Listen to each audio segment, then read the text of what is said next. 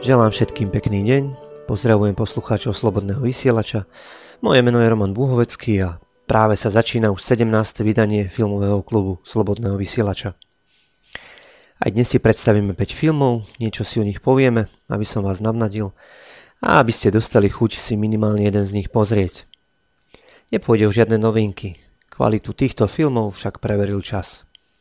Sú to filmy s dobrou myšlienkou, s nejakým posolstvom a sa môžete nechať nimi inšpirovať. Niektoré z nich majú v sebe schopnosť vás prebudiť, či na niečo upozorniť. Mnohé z nich sú tzv. umelecké filmy a je možné, že ste doteraz o nich ani nepočuli. Na vyváženie doplním aj s námenšími filmami, na ktoré sa už pozabudlo, ale stojí za to si ich znova pripomenúť, pretože ich odkaz je aktuálny aj dnes. Dnešnou témou je cesta do nového sveta, respektíve cesta, ako zmeniť život. Preto som vybral filmy, ktoré sa k tejto tematike približujú. V závere relácie si opäť predstavíme ďalšieho filmového tvorcu.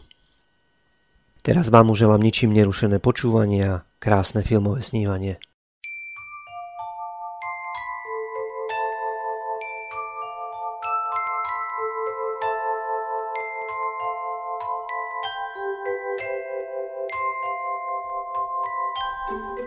Prvým dnešným filmom je skvelá talianská komédia Nástrahy veľkomesta.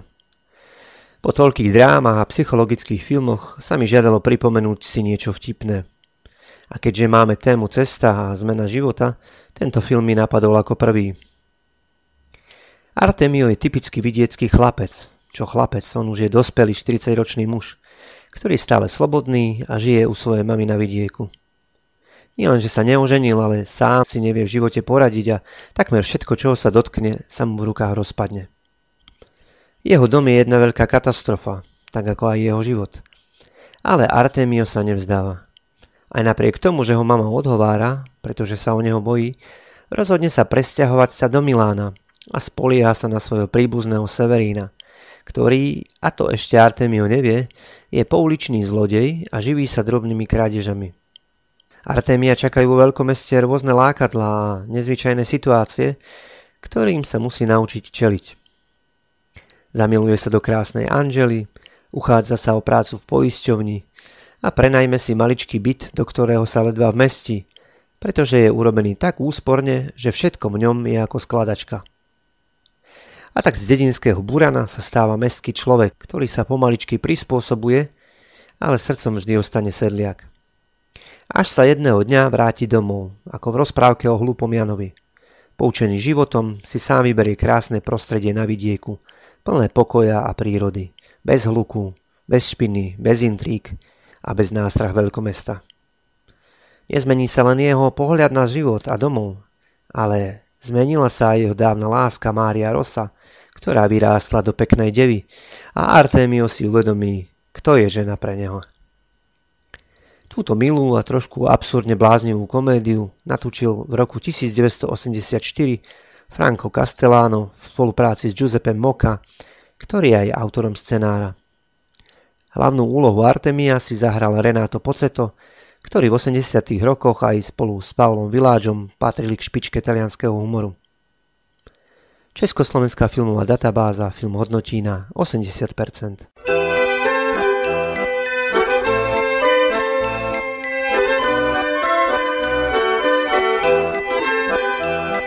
Druhý film, ktorý som pre vás dnes vybral, je avantgardná tragikomédia Tajomný vlak.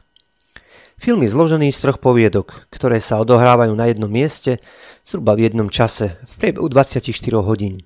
Ale protagonisti jednotlivých príbehov sa osobne nestretnú, hoci sú vo veľkej blízkosti.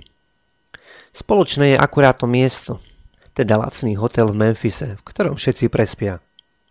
V prvom príbehu sú dvaja mladí Japonci, on a ona, párik turistov, rock'n'rollových fanúšikov. Prichádzajú vlakom do Memphisu, rodiska Elvisa Presleyho, kráľa rock'n'rollu, a celú cestu sa dohadujú, či je lepší Elvis alebo Carl Perkins. Ona zastáva Elvisa, on Perkinsa. Keď vystúpia z vlaku, motajú sa po meste a uvažujú, kde všade Elvis mohol byť a oni sú tam teraz tiež. Navštívia dom, v ktorom býval, štúdio, v ktorom nahrával svoje prvé piesne. Nakoniec zakotvia v spomínanom lacnom hoteli. Hrdinkou druhého príbehu je talianka Luisa, ktorá prišla do Memphisu kvôli pohrebu svojho manžela a pretože lietadlo do Ríma, kam vezie pozostatky svojho manžela, odlieta až na druhý deň, tiež prespí v hoteli. Zoznámi sa s ukecanou Didi, ktorá opustila priateľa a chystá sa presťahovať ku kamarátke. Spolu si zaplatia nocľah v jednej izbe v tom istom hoteli.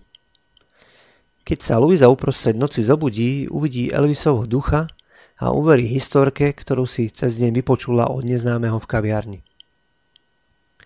V treťom príbehu vystupuje prchký Earl, naštvaný a smutný z rozchodu s Didi. Keď si v noci spolu s kamarátmi kupujú alkohol, spôsobí roztržku s predavačom za rasistické poznámky na adresu kamaráta Eddieho a musia sa schovať pred políciou. Spolu s Didiným bratom Charliem nájdu útočisko v tom istom lacnom hoteli na okraji mesta. Ale Earl so zlomeným srdcom je časovaná bomba a tak všetko dopadne trochu inak, ako by malo. Herecké obsadenie v prvom príbehu Matoshi Nagase, Yuki Kudo. V druhom príbehu vdovu Luizu si zahrala známa talianská herečka Nikoleta Brasky, mimochodom manželka Roberta Beniniho. A v treťom príbehu sa zo známych hercov objaví Steve Buscemi. Film Tajomný vlak v roku 1989 natočil svetoznámy režisér a scenárista Jim Jarmusch. Na filmovom festivale vo francúzskom Cannes získal zaň cenu za umelecký prínos. Československá filmová databáza film hodnotí na 80%.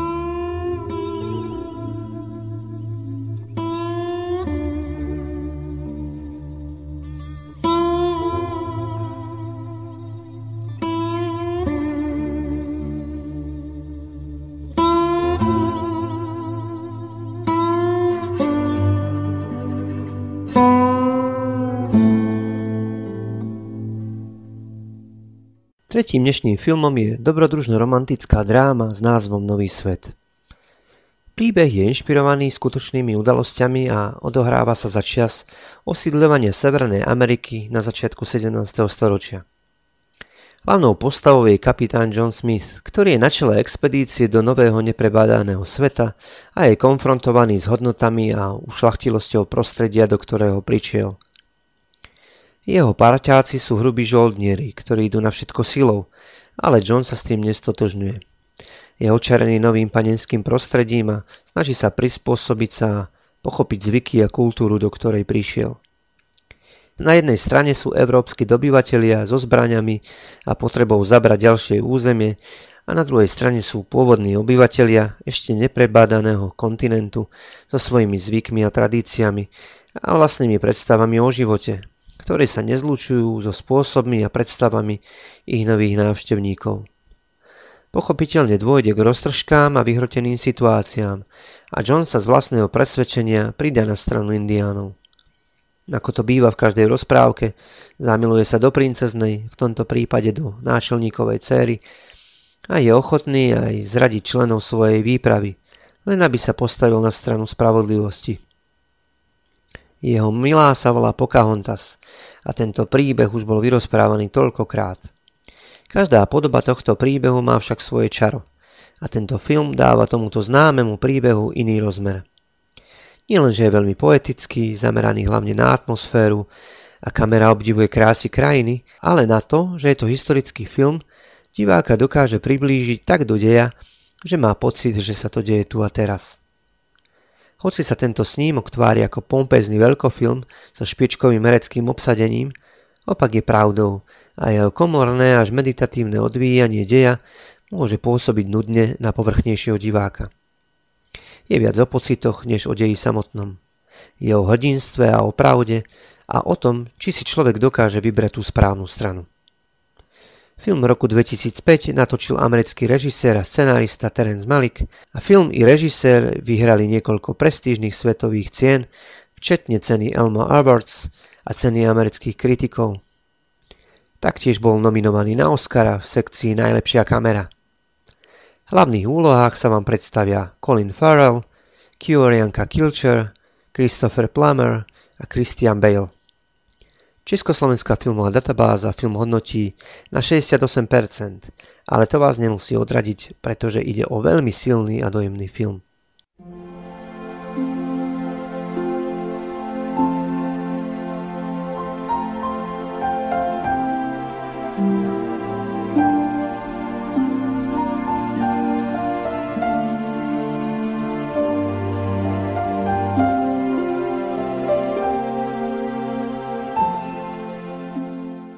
Štvrtým dnešným filmom, ktorý sa zaoberá zmenou pohľadu na život, je česká komédia Cesta z mesta. Hlavnou postavou je mestský človek, programátor Honza, zvyknutý na výhody a vymoženosti modernej civilizácie, ako sú počítač, mobil či automobil, a je príliš pohodlný na to, aby sa zamýšľal nad hĺbšími súvislostiami života. Trávi väčšinu času vo svojom moderne zariadenom byte a venuje sa práci programátora, často vníma len svoju virtuálnu realitu. Zmena nastane, keď so svojím náctiročným synom vyberie sa na víkendový výlet na samotu do lesa pri jazere. To ešte netuší, čo ho čaká. Pre istotu si však zoberie všetky svoje moderné poklady, bez ktorých sa nedokáže zaobísť. Víkendový výlet sa pretiahne na niekoľko týždňovú dovolenku a Honza so svojím synom zažijú to, čo v meste bežne nezažívajú. Odcudzenie, ktoré je v meste na bežnom poriadku, sa zmení na priateľské a srdečné vzťahy. Honza veľmi rýchlo pochopí, že sa doteraz skrýval za svoje technické hračky, pretože nevedel nadviazať kontakt so sebou, s inými ľuďmi a s prírodou. Honza sa zamiluje nielen do dedinského spôsobu života, ale aj do miestnej krásky Markéty, ktorá mu totálne popletie hlavu a Honza už nie je schopný sa sústrediť ani na svoju prácu. A tak si užíva nový život, pije ho dúškami, spolu so všetkými tradičnými dobrotami a domácimi likérmi. Film Cesta z mesta v roku 2000 napísal a zrežíroval Tomáš Vorel starší a do hlavných úloh obsadil Tomáša Hanáka, svojich dvoch synov Michala a Tomáša, svoju partnerku Barboru Nimcovú. Vo vedľajších úlohách sa okrem iných objavia aj Ľuba Skořepová, Bolek Polívka, Eva Holubová, Petr Novotný, Daniela Kolářová, Petr Čtvrtníček, ale aj režisér Tomáš Vorel. Bolek Polívka bol za svoju rolu nominovaný na Českého leva. Československá filmová databáza síce film hodnotí len na 65%, ale ak máte radi originálne filmy, určite sa nebudete nudiť.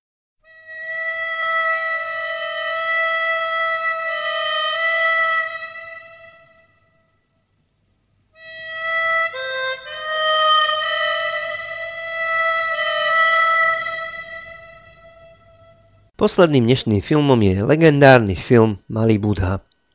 Je to tiež film o ceste a o zmene života. Je to epický príbeh o spájaní dvoch rozdielných svetov, o tolerancii, porozumení a pochopení. Teda aspoň snahe porozumieť a chápať. Nie vždy je ľahké chápať niečom, čomu nerozumieme. Film Malý Budha je prelínaním dvoch príbehov. Ten prvý je príbehom Jesseho, malého amerického školáka, ktorého sa v jednom okamihu osudovo dotkne minulosť. Vo vzdialenom Katmandu sa tibetský láma Norbu chystá splniť svoj sľub.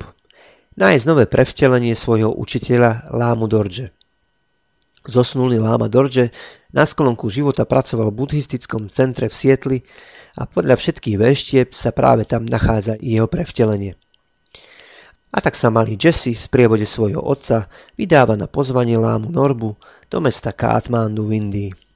Druhá paralelná línia filmu rozpráva o živote princa Siddhartu, ktorý v roku 556 pred našim letopočtom opúšťa pohodlný a ničím neohrozený kráľovský život za múrmi svojho paláca a vydáva sa hľadať odpovede na otázky, prečo je vo svete toľko utrpenia. Na svojej ceste stretne mnoho ľudí, ktorí mu priamo i nepriamo dajú odpoveď na jeho otázky o zmysle života. Z bohatého a bezstarostného princa sa stane vychudnutý pustovník. Musí ešte pretiesť veľa vody, kým ho na brehu rieky zasiahne prebudenie. Od tohto okamihu už pod menom Budha, čo doslovne znamená prebudený, trávi život šírením svojho poznania a stáva sa zakladateľom buddhizmu. Hlavným motivom filmu je nielen približiť život a posolstvo jedného z najvýznamnejších avatárov ľudstva, ale aj nájsť most medzi minulosťou a prítomnosťou, most medzi vnútorným a vonkajším svetom a most medzi tradičným duchovným chápaním sveta a medzi tým moderným vyspelým. Či sa to tvorcom podarilo, môžete posúdiť sami. Film v roku 1993 natočil slávny talianský režisér Bernardo Bertolucci a scenár zveril do rúk osvedčenému scenáristovi Markovi Píplovi, ktorý má na svojom konte Oscara a Zlatý globus za scenár k Bertolučimu najslavnejšiemu filmu Posledný cisár. V roli dospelého Budhu uvidíte Keanu Reevesa a v roli Jesseho rodičov speváka Chrisa Isaaca a Bridget Fondovu. Hudbu k filmu zložil japonský skladateľ Ryuichi Sakamoto, ktorý je aj autorom hudby k filmu Posledný cisár, za ktorý získal Oscara. Československá filmová databáza film hodnotí na 67%.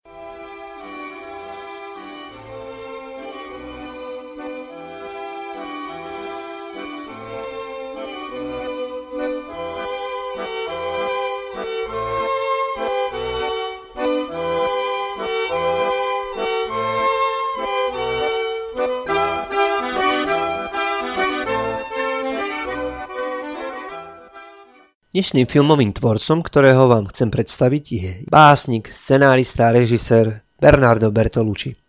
Jeho filmy sú do veľkej miery spoločenské, sociálne, sú nekonformné a snaží sa vidieť pod povrch veci. Je ovplyvnený filozofiou, psychoanalýzou, autormi ako Fyodor Michalovič Dostojevský a učarovali mu východné duchovné učenie a náboženstva. Narodil sa v roku 1941 v Parme v severnom Taliansku. Básnický talent zdedil po svojom otcovi a najprv sa chcel stať básnikom, až neskôr mu učaroval film. Jeho otec ho zasvetil do sveta histórie, divadla a filmu a aj Bernardov brat Giovanni sa stal divadelným režisérom, takže cesta básnika k filmu nebola až taká nepredpokladaná. V roku 1961 sa stal asistentom réžie vtedy už známeho talianského režiséra Piera Paola Pasoliniho na filme Akatone. Pasolini je známy predovšetkým s filmovaním klasiky ako Decameron, Kytica z tisíc za jednej noci či Evangelium svätého Matúša. Ale vráťme sa naspäť k Bernardovi Bertoluccimu, aj keď s Pasolinim to ešte bude prepojené pretože prvý Bertolucciho film Smrť Motrička je autorskou a scenaristickou spoluprácou týchto dvoch nadšencov filmu a téma je veľmi príbuzná predošlému filmu Akatone. Jedná sa o príbeh z prostredia talianskej zberby a prostitúcie. Film je mysterióznou kriminálnou drámou a Bertolucci už vtedy načrtol svoje psychoanalytické zmýšľanie a smerovanie. V ďalšom filme s názvom Pred revolúciou z roku 1964 sa zamýšľa nad vypetou situáciou v jeho rodnej Parme na začiatku 60. rokov. Hlavnou postavou je Fabricio, sociálne orientovaný mladík, búriaci sa proti nezmyselnosti a nespravodlivosti konzumnej spoločnosti. Bertolucci sa na filme podielal nielen režisérsky, ale aj autorom scenára. Hudbu k filmu skomponoval Ennio Morricone. Takisto Ennio Morricone je autorom hudby k ďalšiemu Bertoluccimu filmu Partner, z roku 1968, ktorý je do veľkej miery inšpirovaný Dostojevského románom Dvojník. Hlavnou postavou je Jakob, študent ovplyvnený Karlom Marxom a modernou filozofiou. Snaží sa zmeniť klímu v pomojnovom Taliansku a za skupinou mladých idealistov plánujú rôzne akcie na zmenu. Trpí však duševnou chorobou, schizofréniou, navyše je bezhlavo zamilovaný do cery učiteľa miestnej univerzity a preto si musí vybrať medzi láskou a revolučnými ideálmi zúriacimi v jeho duši. V roku 1970 prichádza so svojou koprodukčnou taliansko-francúzsko-nemeckou drámou Konformista na motív knihy známeho talianského spisovateľa Alberta Moráviu. Film je o človeku, ktorý kvôli svojmu nízkemu sebavedomiu a snahe prispôsobiť sa väčšine stane sa nástrojom fašistického režimu. Po vojne prevráti kabát a bez problémov a bez výčitiek svedomia sa opäť prispôsobí novému zriadeniu. Do hlavnej úlohy obsadil vtedy už veľmi známeho a hojne obsadzovaného francúzského herca Žána Luja Trintignata. Mohli ste ho vidieť napríklad vo filme A Boh stvoril ženu, Muž, ktorý lúže, Tri farby červená, či v Oscarom ocenenom filme Láska. Film sa dočkal rôznych filmových ocenení a dostal sa až na nominácie na Oscara, na Zlatého medveďa a Zlatý globus. A tak Bertolucci sa prepracoval medzi svetovú filmovú špičku. O dva roky neskôr potvrdil svoje kvality vo filme Posledné tango v Paríži. Hlavnej úlohe s Oscarovým Marlonom Brandom, nezabudnutelným krsným otcom a francúzskou herečkou Máriou Schneider. Film je nielen silnou milostnou drámou, ale aj naliehavou sociálnou a filozofickou reflexiou doby. Opäť nominácie na Oscara, BAFTA a Zlatý globus za režiu a za najlepší film a najlepší herecký výkon pre Marlona Branda. Nasleduje historická dráma 1900 v hlavnej úlohe s Gerardom Depardieu a Robertom De Niro a opäť hudobná spolupráca s Ennio Morricone. Ďalším filmom, nominovaným na Zlatú mušľu a Zlatý globus za najlepšiu hereckú úlohu, je dráma o opernej speváčke Kateríne Silvery a jej dospievajúcom synovi závislom na drogách s názvom Luna. K spracovaniu Dostojevského diela sa opäť vrátil v roku 1981 filmovým stvárnením poviedky Sen smiešného človeka. Film aj herec hlavnej úlohe boli nominovaní na Zlatú palmu. V roku 1987 prichádza so svojím najslávnejším, pompezným veľkofilmom Posledný cisár. V hlavnej úlohe s nezabudnutelným Petrom O'Toole. Film je o poslednom čínskom cisárovi Pui a o jeho škótskom učiteľovi Reginaldovi Johnstonovi. Patrí medzi najoceňovanejšie filmy všetkých čias s deviatimi Oscarmi, štyrmi zlatými globusmi a tromi cenami Britskej filmovej akadémie ho predbehol snáď už len Titanic. V roku 1990 natočil dobrodružnú drámu pod ochranou nebies, odohrávajúca v Saharskej púšti v hlavnej úlohe s Deborah Winger a Johnom Malkovičom. Pod hudbu sa podpísal Ryuichi Sakamoto, japonský skladateľ, ocenený Oscarom a má taktiež na svedobí hudbu k poslednému cisárovi a aj k filmu Malý Budha.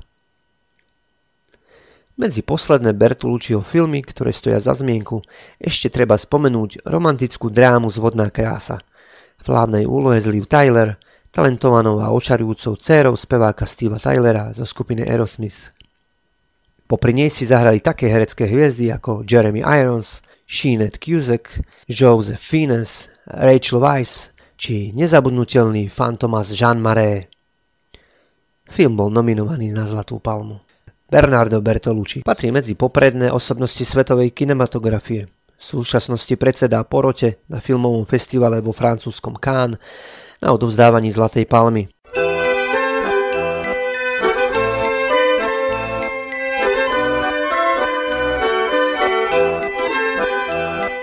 Ani sme sa nenazdali a relácia je u konca. Na záver môžem len dúfať, že jej počúvanie nebolo pre vás stratou času. Budem sa nádejať, že sa vám zapáčil nejaký z nespomínaných filmov a dostanete chuť si ho pozrieť. Môžete tak urobiť súkromne, ale je to aj taká možnosť, že prídete v sobotu pred 19. hodinou k nám do klubu Slobodného vysielača na Kapitulskej ulici číslo 8 v Banskej Bystrici a jeden z piatich dnes predstavených filmov si môžeme pozrieť spoločne. Tu na mieste sa dohodneme a vyberieme taký, ktorý vás najviac osloví. Nielen, že si môžete pozrieť interiér rádia, ale môžete tu stretnúť aj zaujímavých, vám podobne zameraných ľudí a môžete získať nových priateľov. Zväčša máme ešte po filme diskusiu a rozprávame sa na spoločenské témy. Zvážte sami, či vás takáto ponuka oslovuje. Ak áno, tak sa na vás teším a vidíme sa v klube. Zatiaľ sa s vami lúčim, majte sa pekne, do počutia a do skorého videnia. Rozlúčim sa s vami úvodnou skladbou z filmu Nový svet od skladateľa menom James Horner.